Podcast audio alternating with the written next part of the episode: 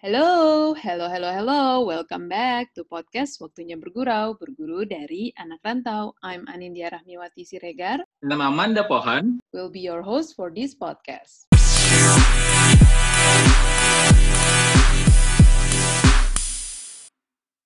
Hai, welcome back. Selamat datang di season 3 podcast Waktunya Bergurau, berguru dari anak rantau. Wow, we are so excited untuk memulai season 3 ini. Iya, pastinya dong kita udah datang ke season 3 setelah season 2 kita udah jalan-jalan dan ngobrol dengan uh, dari beberapa negara ya, Dak ya. Sekarang kita masuk ke season 3 dengan semangat baru dan pasti cerita baru juga nih. Betul banget. Kita sudah siapin cerita-cerita yang pastinya berbeda dari season sebelumnya. Kita sedang uh, menyiapkan konten-konten dan materi-materi yang pastinya bisa jadi insight baru untuk teman bergurau ya, Nat ya. Iya, nah kayak episode sekarang nih ya, episode pertama kita ini akan sangat spesial karena kita kedatangan seorang yang cantik. Pasti teman-teman burger sudah pernah ketemu dan sudah pernah, eh, pasti udah pada kenal lah. Kalau gue bilang sih pasti gitu sih, Dak. Jadi nah, kita langsung aja ya kenalin ya, Dak ya. Boleh, kalau gitu langsung aja ya kita perkenalkan. Ini bintang tamu kita kali ini, kayaknya title-nya banyak nih, Nat. Jadi gue akan, akan nyebutinnya satu untuk perkenalan ke bintang tamu kita kali ya.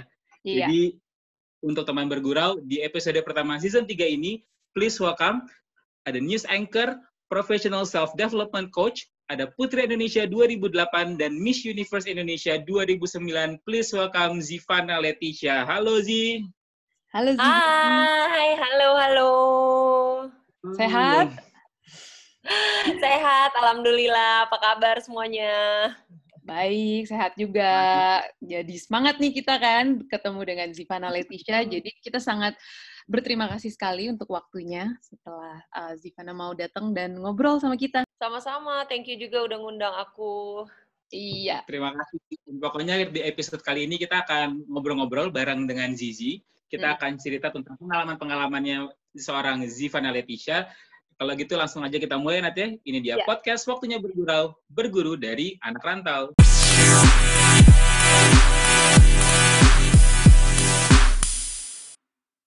Oke Zizi, tadi kan Almanda udah sempat mention ya beberapa um, role lah yang Zizi sekarang lagi handle gitu dan cukup banyak gitu kan.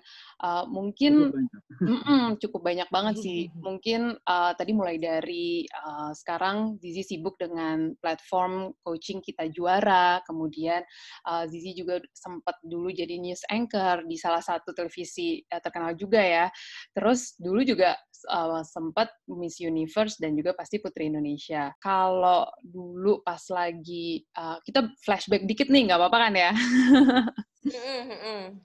Nanti setelah apa namanya kita akan ngobrol ke masa sekarang, tapi mungkin kita flashback sedikit ke tahun 2008 gitu ya, ketika Zizi ikut Putri Indonesia 2008. Kenapa sih pertama mau ikut uh, beauty pageant kontes seperti itu waktu awal-awal? Motivasinya tuh apa? Atau mungkin ada inspirasi tertentu gitu? Uh, mungkin sih kalau dulu itu ya uh, berapa tahun yang lalu ya? 12 tahun yang lalu ya itu ya, 13 tahun yang lalu. Iya, iya. Ikutan ikutan Putri Indonesia tuh sebenarnya emang udah selalu tertarik sih dari dari dulu tuh selalu tertarik karena selalu uh, ngikutin hmm. nontonin Miss Universe gitu di TV. Kalau tiap okay. malam-malam kan tuh pasti setahun sekali ada Miss Universe kan pasti nonton. Mm-hmm. Udah timbul ketertarikan, cuma karena masih kecil jadi belum belum ya cuma sebatas kagum aja gila ih keren-keren banget ya nih cewek-cewek uh, pinter, mm. tinggi, cantik gitu. Ih pengen deh bisa kayak gitu gitu. Jadi mm-hmm. cuma tercetus kayak gitu aja gitu. Nah, as time goes by sampai mm-hmm. akhir SMP, SMA, kuliah gitu, ketika umurnya udah cukup yang ngingetin lagi tuh malah sama mamahku gitu. Mamahku hmm. bilang, eh tuh kamu katanya ada pendaftaran Putri Indonesia tuh ikutan gih gitu. Dari awalnya juga aku nggak nggak langsung mau ya. Maksudnya aku pikir juga, aduh deg-degan juga ya. Ah enggak lah, nggak usah mah, nggak mau ah takut gitu. Takut takut. Udah coba aja kali-kali ini, kali-kali ya iseng-iseng berhadiah aja lah paling apa sih kalau misalnya menang ya bagus kalau enggak juga ya nggak apa-apa kan hmm. aku dulu ngomong gitu dipikir-pikir hmm. iya juga sih ya apa ya nggak ada ruginya juga kalau emang ternyata belum rezeki ya udah juga gitu iya. jadi ya udah deh modal nekat daftar aja eh ternyata masuk masuk jadi finalis waktu itu mewakili hmm. DKI Jakarta 6 hmm. masuk jadi finalis terus sampai akhirnya uh, setelah jadi finalis kita di karantina kan tuh 10 hari hmm Habis hmm. itu uh, masuk top 10 dan masuk top 10, masuk top 5, top 5, top 3. Loh, ternyata kok malah menang gitu. Wow. Jadi dari awal iseng ya, ya padahal ya. ya. Iya, itu dari awal ngimpi-ngimpi anak SD lah gitu hmm. yang emang pengen jadi princess gitu gimana sih, tapi hmm. ternyata bisa terwujud itu um, agak di luar prediksiku juga gitu. Ya. Okay. Dari malam itu bisa dibilang hidupku berubah secara drastis sih memang. Wow, luar biasa. Dan habis itu kan berarti langsung ke uh, apa namanya persiapan untuk ke Miss Universe 2009 ya. Dan itu persiapannya cukup lama dari Indonesia juga dan di Bahama kan waktu itu ya di tahun 2009. Mm -mm, di uh, Kepulauan Bahama. Oke, okay. itu berapa lama tuh Sisi di sana? Di Bahamasnya, di Bahamasnya itu itu sih uh, berapa lama ya? Hampir tiga minggu. Hampir tiga oh, minggu di sana sampai hmm. grand final. Jadi lumayan lama sih, lumayan lama di sana. Wow, kebayang sih. Tapi tuh setelah Putri Indonesia sibuk-sibuk dengan mungkin ada beberapa aktivitas dulu di Indonesia saat sampai akhirnya preparation untuk Miss Universe gitu ya? Atau udah langsung -hmm. udah persiapan tuh setahun uh, Miss Universe 2019? Enggak, enggak. Jadi kan Putri Indonesia itu kan uh, agendanya padat ya. Jadi selama hmm. satu tahun itu semenjak malam final hmm. itu uh, kita tuh sebagai pemenangnya udah langsung disiapin jadwal gitu. Jadi setiap hari itu pasti ada jadwalnya, ada jadwal harian, jadwal mingguan, jadwal bulanan. Kegiatan kita ngapain aja tuh bervariasi banget dari mulai pelatihan-pelatihan, dari mulai kita kunjungan-kunjungan ke yeah. uh, hampir semua provinsi di Indonesia. Terus uh, kegiatan sosialnya ada, kegiatan yeah. kita bareng sama anak-anak uh, kampus teman-teman di universitas ada, terus kita uh, kegiatan sales and promotion sama brand-brand juga ada gitu. Jadi hmm. bervariasi banget, tapi sebetulnya yang what makes Putri Indonesia is Putri Indonesia adalah karena kita tuh komit banget ke kegiatan-kegiatan sosial itu gitu. Jadi banyak banget yang uh, yang benar-benar kita lakukan gitu yang emang kita turun langsung nah pada zaman aku hmm. aku banyakkan itu uh, turun langsungnya ke yang berhubungan sama alam gitu jadi waktu itu aku diangkat hmm. jadi duta orang hutan duta orang hutan okay. itu kenapa 2008 hmm. tuh uh, temanya adalah ngangkat orang hutan karena waktu itu juga uh, lagi marak kebakaran hutan, lagi marak penebangan liar gitu. Jadi jadi rumah para orang hutan nih udah makin lama makin tipis, akhirnya populasi mereka juga makin lama makin dikit gitu. Itulah hmm. singkatnya ya, maksudnya yeah. Iya. uh, kenapa akhirnya diangkat itu gitu. Jadi aku yeah. sendiri juga aku pergi langsung ke penangkarannya di Kalimantan Tengah gitu. Wow. Aku ngelihat langsung ke ke hutannya yang nyebrang pakai perahu kecil di di di sungainya itu yang sungainya bener-bener yang warna hijau banget gitu yang oh. ini sungai bisa ada buayanya gitu bisa ada yeah. buayanya kalau kita nggak nggak nggak hati-hati memantau mm -hmm. gitu tapi ya di situlah penangkarannya sampai orang hutan orang hutan tuh di situ punya sekolahnya sendiri satu bayi orang hutan saking mereka tuh uh, apa hmm. udah langkanya mereka punya hmm. neni sendiri neninya tuh orang loh jadi orang oh. kayak pengasuh bayi gitu tapi ini hmm. pengasuh orang hutan jadi satu bayi orang hutan tuh satu neni satu neni hmm. ada rumah sakitnya mereka punya file-filenya masing-masing wah itu pengalaman yang luar biasa banget sih tapi hmm. satu hal yang bikin aku sedih malah hmm. kepala rumah sakitnya itu adalah orang bule jadi ah, yang hmm. yang punya ide untuk buat penangkaran seperti itu, yang ngurusin si bayi-bayi orang hutan itu bukan orang kita.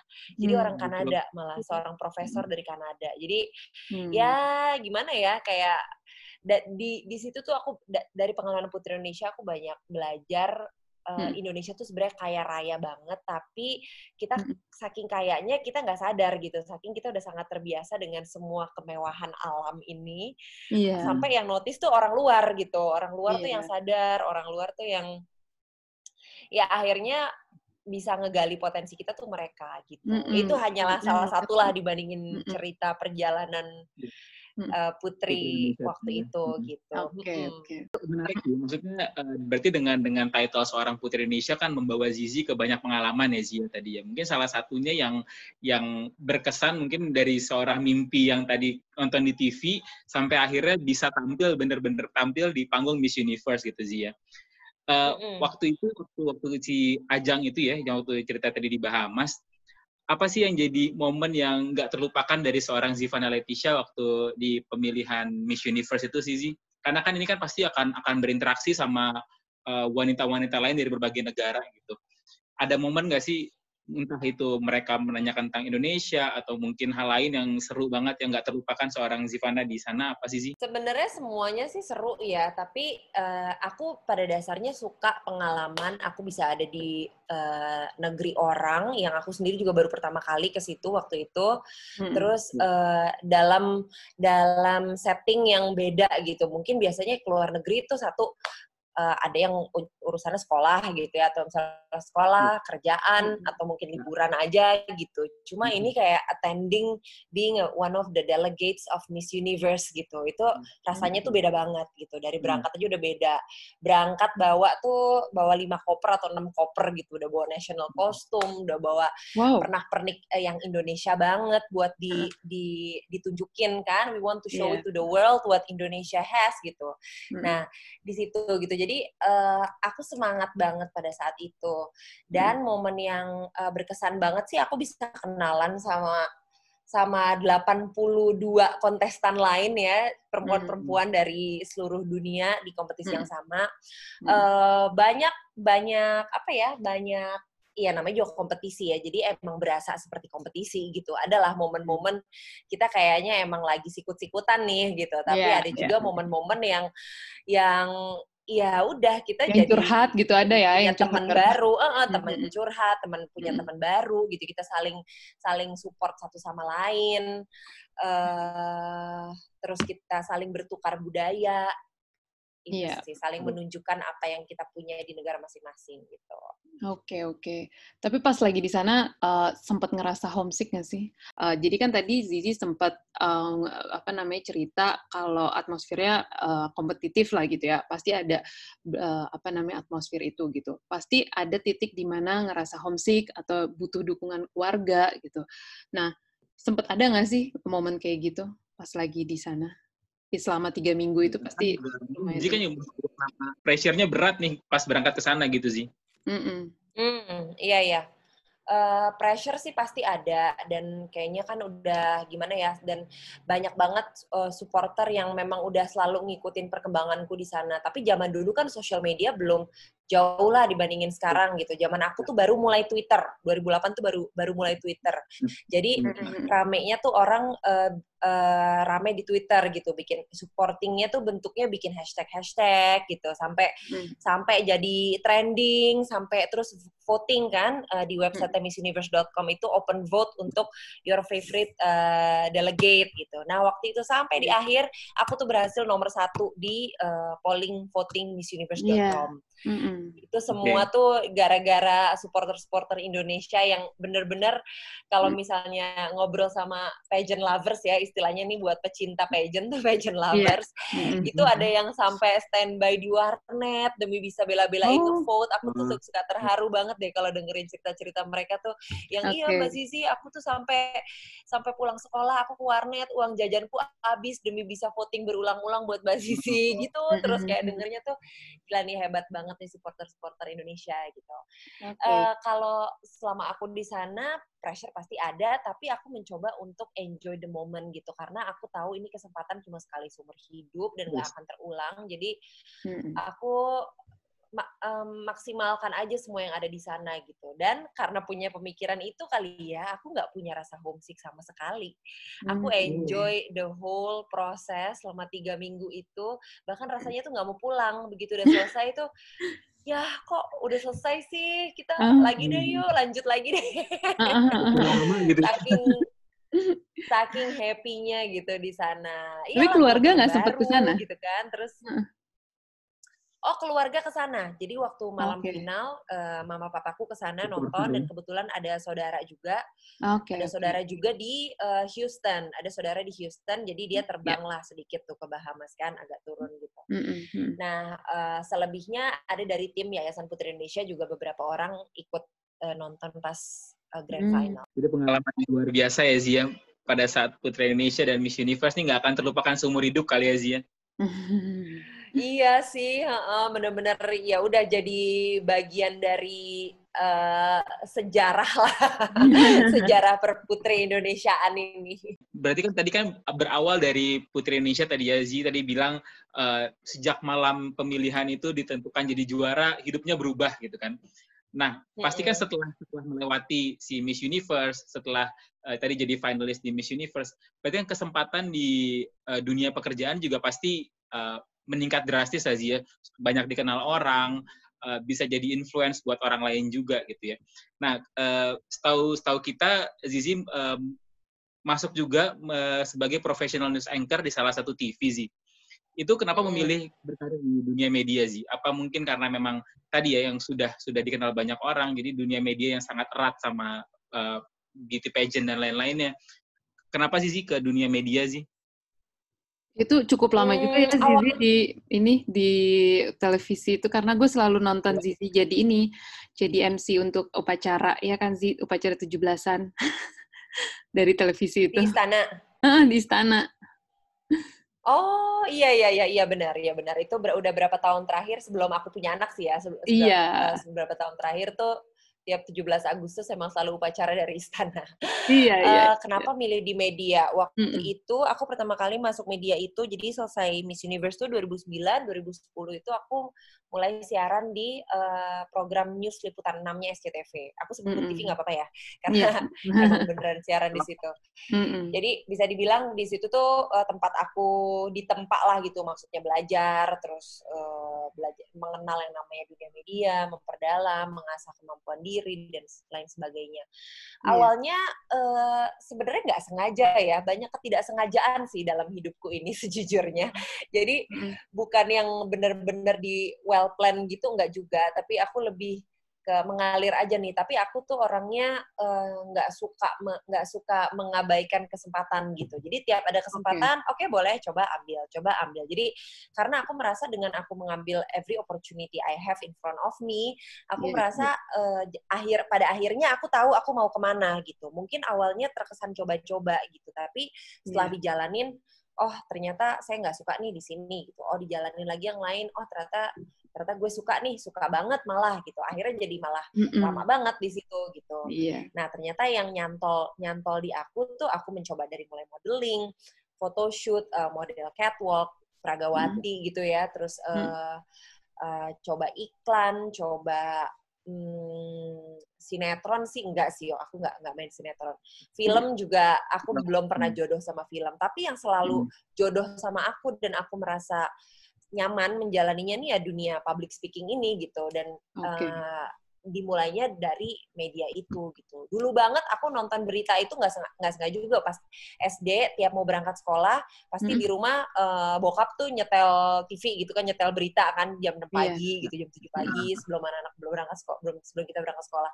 Jadi hmm. itulah tontonanku gitu dan ada satu stasiun TV swasta yang aku hmm. merasa ini uh, set mejanya keren banget. Jadi sebelum si presenternya mulai ngomong, hmm. mejanya tuh muter gitu, mejanya muter, jeng hmm. terus spotlightnya nyala terus baru iya. mulai. Selamat pagi hmm. pemirsa, selamat datang di program bla bla bla bla bla bla. Waktu yeah. yang bawain Desi Anwar, aku ingat banget. Oke. Okay. Dan menurutku, hmm. menurutku itu adalah momen terkeren gitu. And I wanna be like her gitu. Hmm, Lagi-lagi okay. cuma awalnya cuma ngimpi-ngimpi juga sama aja kayak pas Putri Indonesia gitu kayak eh nonton Miss Universe ih keren juga ya pengen deh. Ih keren juga ya pengen deh. Ya udah akhirnya uh, at the end of the day aku merasa yang aku kerjakan sekarang ini adalah mimpi-mimpi aku waktu kecil yang ternyata bisa direalisasikan ketika kita dewasa gitu hmm, in real life dan ternyata malah jadi malah jadi karirku, malah jadi sesuatu yang aku cintai dengan hati gitu yang aku jalani aku bisa aku aku siaran itu bisa uh, siaran pagi ya di, di stasiun TV yang terakhir nih lima tahun yeah. terakhir kemarin mm -hmm. ini aku uh, program itu mulai jam 6 pagi sampai jam 9 pagi. Uh, yes. Terus okay. jadi kita harus standby di di studio itu jam sekitar jam empat setengah lima gitu kan karena wow. harus uh, apa namanya uh, persiapan skrip, uh, make up, rambut dan lain sebagainya gitu ya, just to be safe yeah. lah karena kan kita live nggak nggak pernah taping gitu, jadi harus ya udah mm. dan bintang apa narasumbernya kan beda beda beda terus, jadi mm. aku sangat terbiasa dengan kehidupan yang sangat dinamis gitu, tapi ya itu nanti si, si, siangnya bisa ada lanjut lagi, terus sore ada lagi nanti malam. Jadi ke rumah tuh bisa cuma numpang mandi tidur besoknya kayak gitu lagi selama bertahun-tahun. Wow. dan aku enjoy enjoy aja gitu. Aku ngerasa hmm sampai yang komplain itu tuh orang-orang terdekatku gitu kayak suamiku eh dulu masih jadi pacar ya pacar. Terus uh, nyokap nyokap bokap tuh mikir kayak kamu nih ngapain sih kayak gini-gini amat? Ya, kamu iya. tuh ngejar apa? Gitu. Aku juga yeah. bingung ya jawabnya apa ya kalau cuma jalanin aja apa yang aku sukai sih sebenarnya itu sih mungkin jawabannya. Okay. jadi mungkin uh, kenapa aku milih media yaitu awalnya tidak sengaja tapi sekarang ternyata ya berjalan jalan aja. Luar biasa ya hmm. dari dari hobi terus dari uh, apa terinspirasi sampai akhirnya ya dijalanin dan lumayan lama gitu enjoy di situ. Teman berburu juga bisa mempelajari nih Nat dari hmm. seorang Zivanel itu gitu. Bahwa nggak salah untuk mencoba hal baru kali ya selama Betul. kita kan nggak tahu nih ini cocok untuk kita atau enggak tapi begitu dijalanin dan itu klik jadinya kita akan totalitas di pekerjaan yang kita coba tadi gitu ya. Iya jadi benar go for it aja. Banyak banyak juga mm hmm Banyak hal yang aku coba juga dan ternyata ternyata aku nggak suka gitu. Jadi yeah. kayak dulu waktu pas masih siaran aku diajakin untuk bikin join bikin perusahaan bareng gitu. Tapi ternyata aku pada saat itu mungkin aku juga masih terlalu muda, aku masih belum ngerti yeah. dunianya. Jadi nggak ke situ gitu. Jadi ya belum lah. Jadi banyak juga hal-hal lain yang pada saat itu aku nyoba ini nyoba itu tapi nggak suka akhirnya ya udah berhenti aja di tengah jalan dengan sendirinya kita bisa tahu ya mana yang klik juga mana yang enggak gitu Mm ya. Oke, okay. nah setelah um, Zizi tadi udah di uh, apa namanya di media juga, terus um, Zizi menikah kan ya, uh, apa dan waktu itu kan kalau nggak salah suaminya Zizi uh, ke Jepang nih, sempat kerja mm -hmm. di apa namanya di Jepang dan Zizi tuh stay di Indo kan ya, nggak ikut ke Jepang kan ya. Mm. Nah, yeah. Iya. uh, pas apalagi kalau nggak salah itu pas awal-awal uh, merit tuh awal merit terus langsung long distance merit mm -hmm. itu kan berarti nah, dan mm itu Zizi masih masih kerja atau apa namanya udah udah nggak kerja di media waktu itu pas lagi long distance itu masih oh masih masih aku aku nggak pernah berhenti kerja pokoknya aku udah 10 tahun siaran dan Alright. aku cuma baru berhenti bukan baru berhenti juga ya waktu itu sih hmm. ya jatuhnya aku mungkin uh, berhenti sejenak gitu, berhenti yeah. sejenak karena lahiran, lahiran anak pertama oh, okay. akhir 2017 kemarin gitu. Hmm. Uh, dulu tuh emang bener sih, jadi waktu pas abis nikah, tiga bulan abis nikah, bayangin lagi lagi lucu-lucunya gitu kan, baru kawin, lagi baru baru mau mulai rencanain ini itu ini itu, eh tiba-tiba yeah ada tawaran untuk kerja di luar untuk suamiku gitu dan di saat yeah. yang bersamaan aku pun juga masih kontrak di sini gitu. Jadi mm. gimana ya nih kayaknya nggak memungkinkan banget gitu untuk aku tinggalin gitu gitu aja pekerjaanku. Terus tapi aku nggak mungkin juga tapi ya sayang juga gitu kalau kesempatan buat suamiku nih nggak diambil ya udah akhirnya setelah diskusi yang lumayan lama panjang akhirnya mm. kita sampai kesimpulan bahwa ya udah kita kamu di Jepang, aku di Indonesia gitu. Tapi karena jadwalku lebih fleksibel, jadi kita komit hmm. every two to three months gitu, aku yang hmm. visit dia ke Tokyo gitu. Oh, Dan gitu. itu bener-bener komit gitu, karena waktu itu sempat mikir, ah lumayan juga ya bolak-balik ke Tokyo tiap dua bulan sekali. Ini hmm. lama-lama cinta berat di ongkos nih gitu kan mikirnya. Tapi ya. setelah dipikir-pikir lagi, iya dong, ya ampun itu iya. belum ya living cost, tiket iya. pesawat iya. kan kita mesti mikirin juga gitu. Iya, nah, pasti, uh, pasti. tapi setelah di di ngobrol aku banyak ngobrol sih banyak ngobrol banyak konsul juga sama teman-teman yang udah nikah lebih lama hmm. yang udah ya ibaratnya udah lebih punya pengalaman banyak lah dalam dunia pernikahan mereka bilang udah sih kayak gitu-gitu nggak usah dipikirin anggap aja itu investasi pernikahan kalian karena hmm. kita nggak pernah tahu Mm-hmm. Ada setan apa yang bisa masuk kalau misalnya suami istri itu tinggalnya berjauhan. Oh iya sih, aduh aku langsung yeah. langsung udah deh nggak boleh mikir kayak gitu, udah percaya aja selalu ada rezekinya gitu. Ya udah akhirnya aku jalanin kayak gitu. Jadi kita aku dan suamiku benar-benar tipe yang kita support each other banget. Suamiku yeah. pun sangat support dengan karirku di sini gitu. Kita selalu mm -hmm. teleponan tiap hari. Ya mm. thanks to technology kita nggak ada masalah. Mm -hmm. Cuma ya gitu deh kalau misalnya lagi adalah momen-momen berantem berantem gitu kayak mm -hmm aduh udahlah jadi males. Tapi bagusnya ya mau berantem tuh jadi males karena males kan harus dijelasin di WhatsApp terus yeah, harus yeah, video yeah, yeah. dulu untuk berantem gitu kan males gitu. Jadi lebih baik jadi malah meminimalisir ya iya bener. Jadi yaudah yang yang seru-seru aja gitu loh. Jadi ah, iya. pada akhirnya pada saatnya kita ketemu itu pun hmm. kita memanfaatkan waktunya jadi lebih berkualitas gitu. Nggak banyak iya. drama-drama suami istri gitu. Tepat tepat. Berapa lama tuh berarti menjalani long distance marriage? Sampai dua tahun? Satu tahun? Satu tahun ya satu okay. satu setengah tahun lah. Oke. Okay. satu setengah tahun, tahun sampai akhirnya uh, suami kembali ke Indonesia gitu ya Iya, itu pun kembali ke Indonesia-nya karena aku lahiran. Jadi aku hamil pun mm-hmm. itu masih long distance. Oh, Jadi wow. bayangin aku hamil 9 bulan, iya. itu cuma ketemu Bisa suamiku tiga, tiga kali. Iya. Astaga, itu itu nggak ngerti sih gue antara mau ngamuk sama gimana ya tuh. Iya, berat sih, berat. Harus diakui itu berat banget. Dan mungkin kalau ditanya mau lagi atau enggak, kayak gitu jawabanku nggak mau, karena capek. Terus iya. uh, gimana ya, karena kayak lagi hamil kan hormon juga amburadul gitu ya, kayak kadang iya, pengen pasti. dimanjain gitu. kayak pengen, aduh pegel badannya pengen ada yang pijetin, nggak ada iya. gitu. Ya udah, panggil tukang pijet sendiri gitu, order sendiri. ya. Dalam keadaan ya butuh suaminya, butuh at least ada suaminya gitu ya. Jadi pengorbanan salah satu long distance marriage-nya ini itu ya. Pada iya, saat hamil tadi. Iya.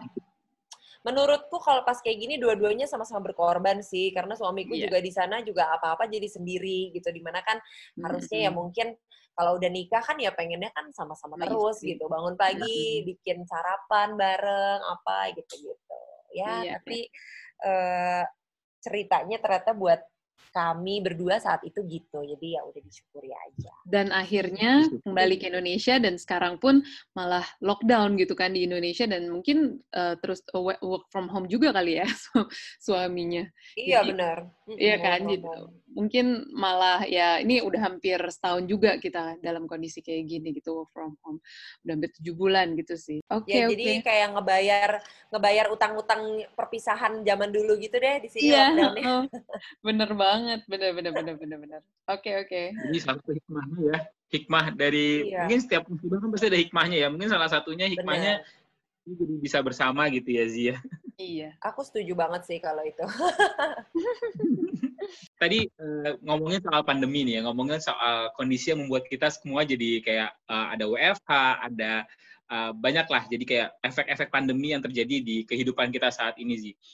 Uh, saat ini kan Zizi sedang sibuk tadi um, dengan platform barunya ya Zia, kita juara Zia untuk uh, hmm. coaching atau pelatihan dalam hal public speaking. Sebenarnya ini uh, dibentuknya tuh sebelum ada pandemi ini atau ketika pandemi ini sih Zizi? Uh, jadi sebetulnya kalau uh, coaching uh, kita juara.id ini dibentuknya sebelum pandemi, tapi hmm. memang selama ini aku tuh uh, memberlakukannya tuh memang dari awal sudah online. Jadi dari awal hmm. sebelum pandemi kita udah pakai Zoom, pakai hmm. webinar, hmm. pakai pokoknya memang online. Kenapa alasannya? Hmm. Jadi waktu sebenarnya awalnya ini berangkat dari buku-buku aku sih. Jadi tahun 2013 yeah. kan aku nulis buku, judulnya buku pintar cewek juara. Itu kayak uh, apa self improvement book lah untuk perempuan. Nah, 2016 hmm. aku aku nulis lagi buku yang lebih uh, general tentang bagaimana sih kita mengatur energi dan waktu kita supaya lebih efektif dan produktif. Semacam itulah untuk uh, anak-anak muda.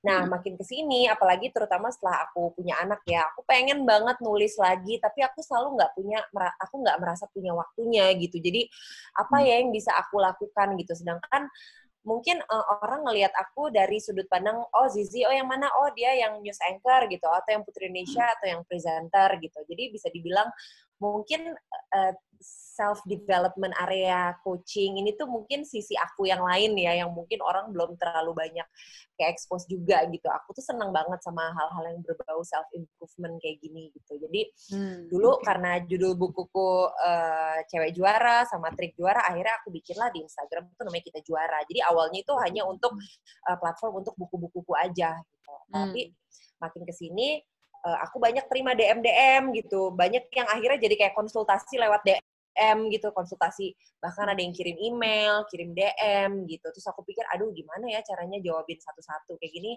ya udah deh coba kita bikin aja. It's an online coaching bisa private bisa grup gitu. Bisa yang bisa uh, apa namanya yang mass audience juga. Jadi ya hmm. harapanku sih aku cuma pengen lebih bisa bermanfaat aja untuk lebih banyak orang gitu. Nah awalnya aku bikin kita juara itu karena waktu pas dari Putri Indonesia. Jadi kayak yang tadi aku ceritakan di Putri Indonesia itu aku bertemu dengan banyak sekali tipe orang. Aku ketemu sama berbagai macam kalangan dari yang yang ibaratnya yang kastanya tinggi banget sampai yang kastanya jauh di bawah itu aku ketemu semua gitu dan aku melihat dan aku di Indonesia lalu aku berangkat ke Miss Universe aku melihat sekali perbedaan uh, kualitas-kualitas manusianya tuh kayak gimana gitu loh. Apalagi uh, aku banyak ke daerah-daerah gitu. Jadi bukan kota-kota besar bukan di Jakarta bukan cuma Jakarta Bandung Jogja Semarang bukan gitu-gitu lah tapi benar-benar di pelosok Indonesia. Aku tuh suka ngerasa ya ampun kita tuh tinggal di satu negara tapi kenapa kok bisa beda banget ya uh, pola pikirnya, beda banget uh, cara memandang dirinya. Pengennya tuh kita hmm. tuh bisa sama gitu loh. Kenapa harus beda? Kasihan. Aku suka pada iya. saat itu pas pada saat aku lagi berkunjung ke sana kayak teman-teman di Sulawesi di aduh ke kabupaten apa ya waktu itu aku sampai lupa namanya. Hmm. Pokoknya aku ngeliat uh, jauh banget deh perbedaannya kayak cewek-cewek Jakarta sama cewek-cewek di kabupaten itu di Sulawesi gitu. Kasihan gitu kayak ya ampun uh, ibaratnya kayak orang-orang di kota besar ini cita-citanya udah pada tinggi-tinggi banget, pada mau keluar negeri lah, kuliah negeri ini segala macam.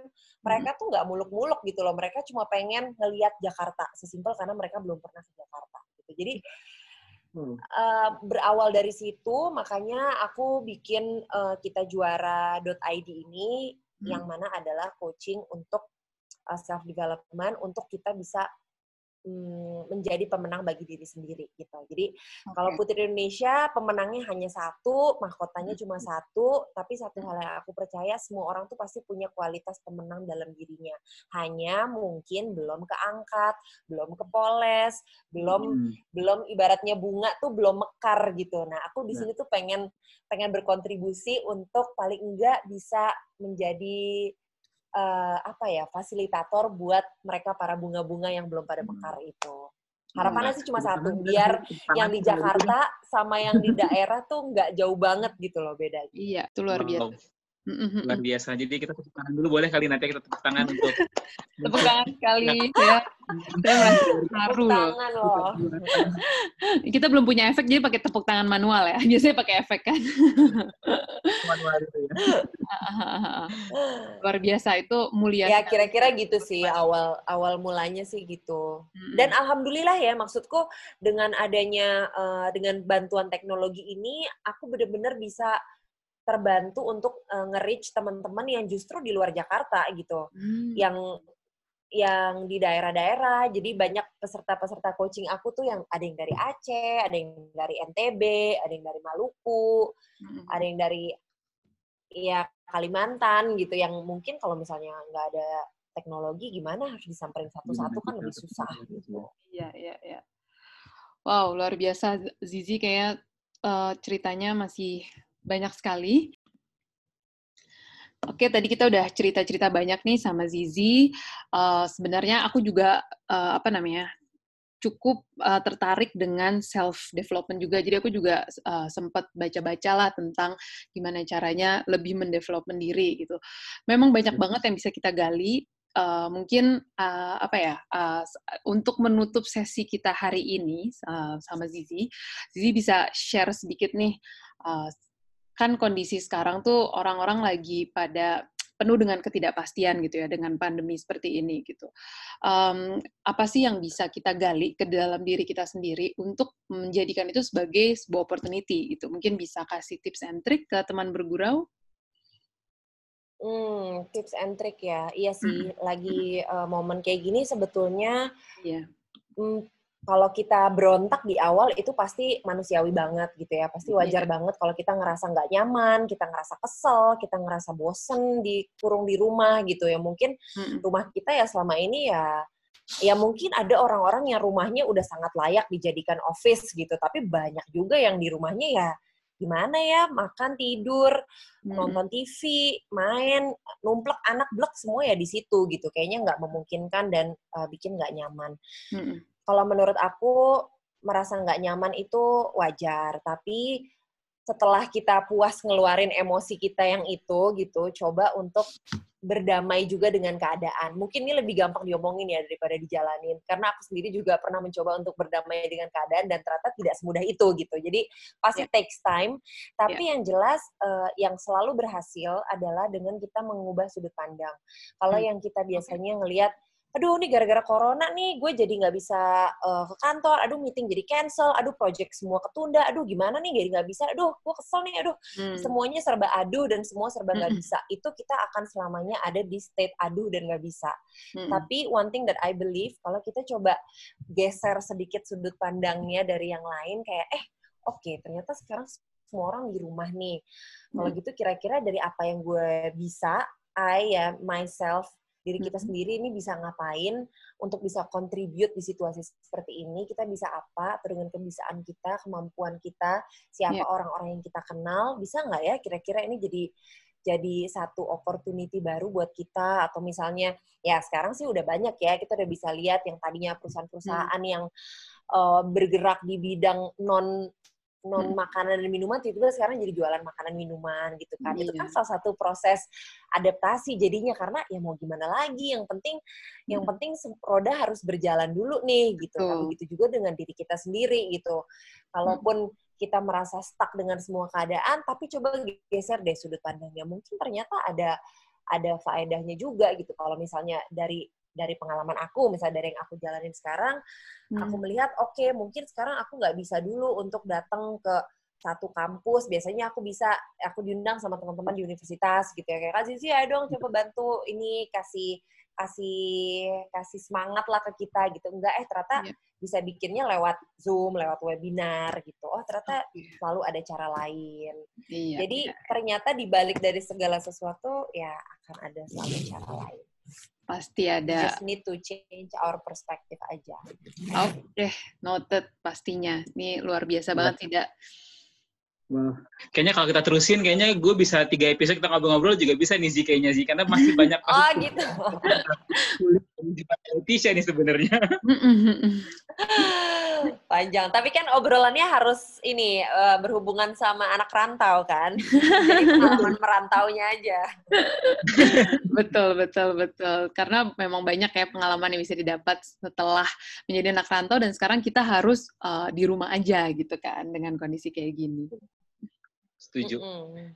Oke, okay. kalau gitu Zi, terima kasih lagi atas waktunya Zivana Leticia uh, sudah memberikan inspirasi, sudah bagi kita cerita untuk teman bergurau. Semoga teman bergurau juga pasti sangat intens sama ceritanya.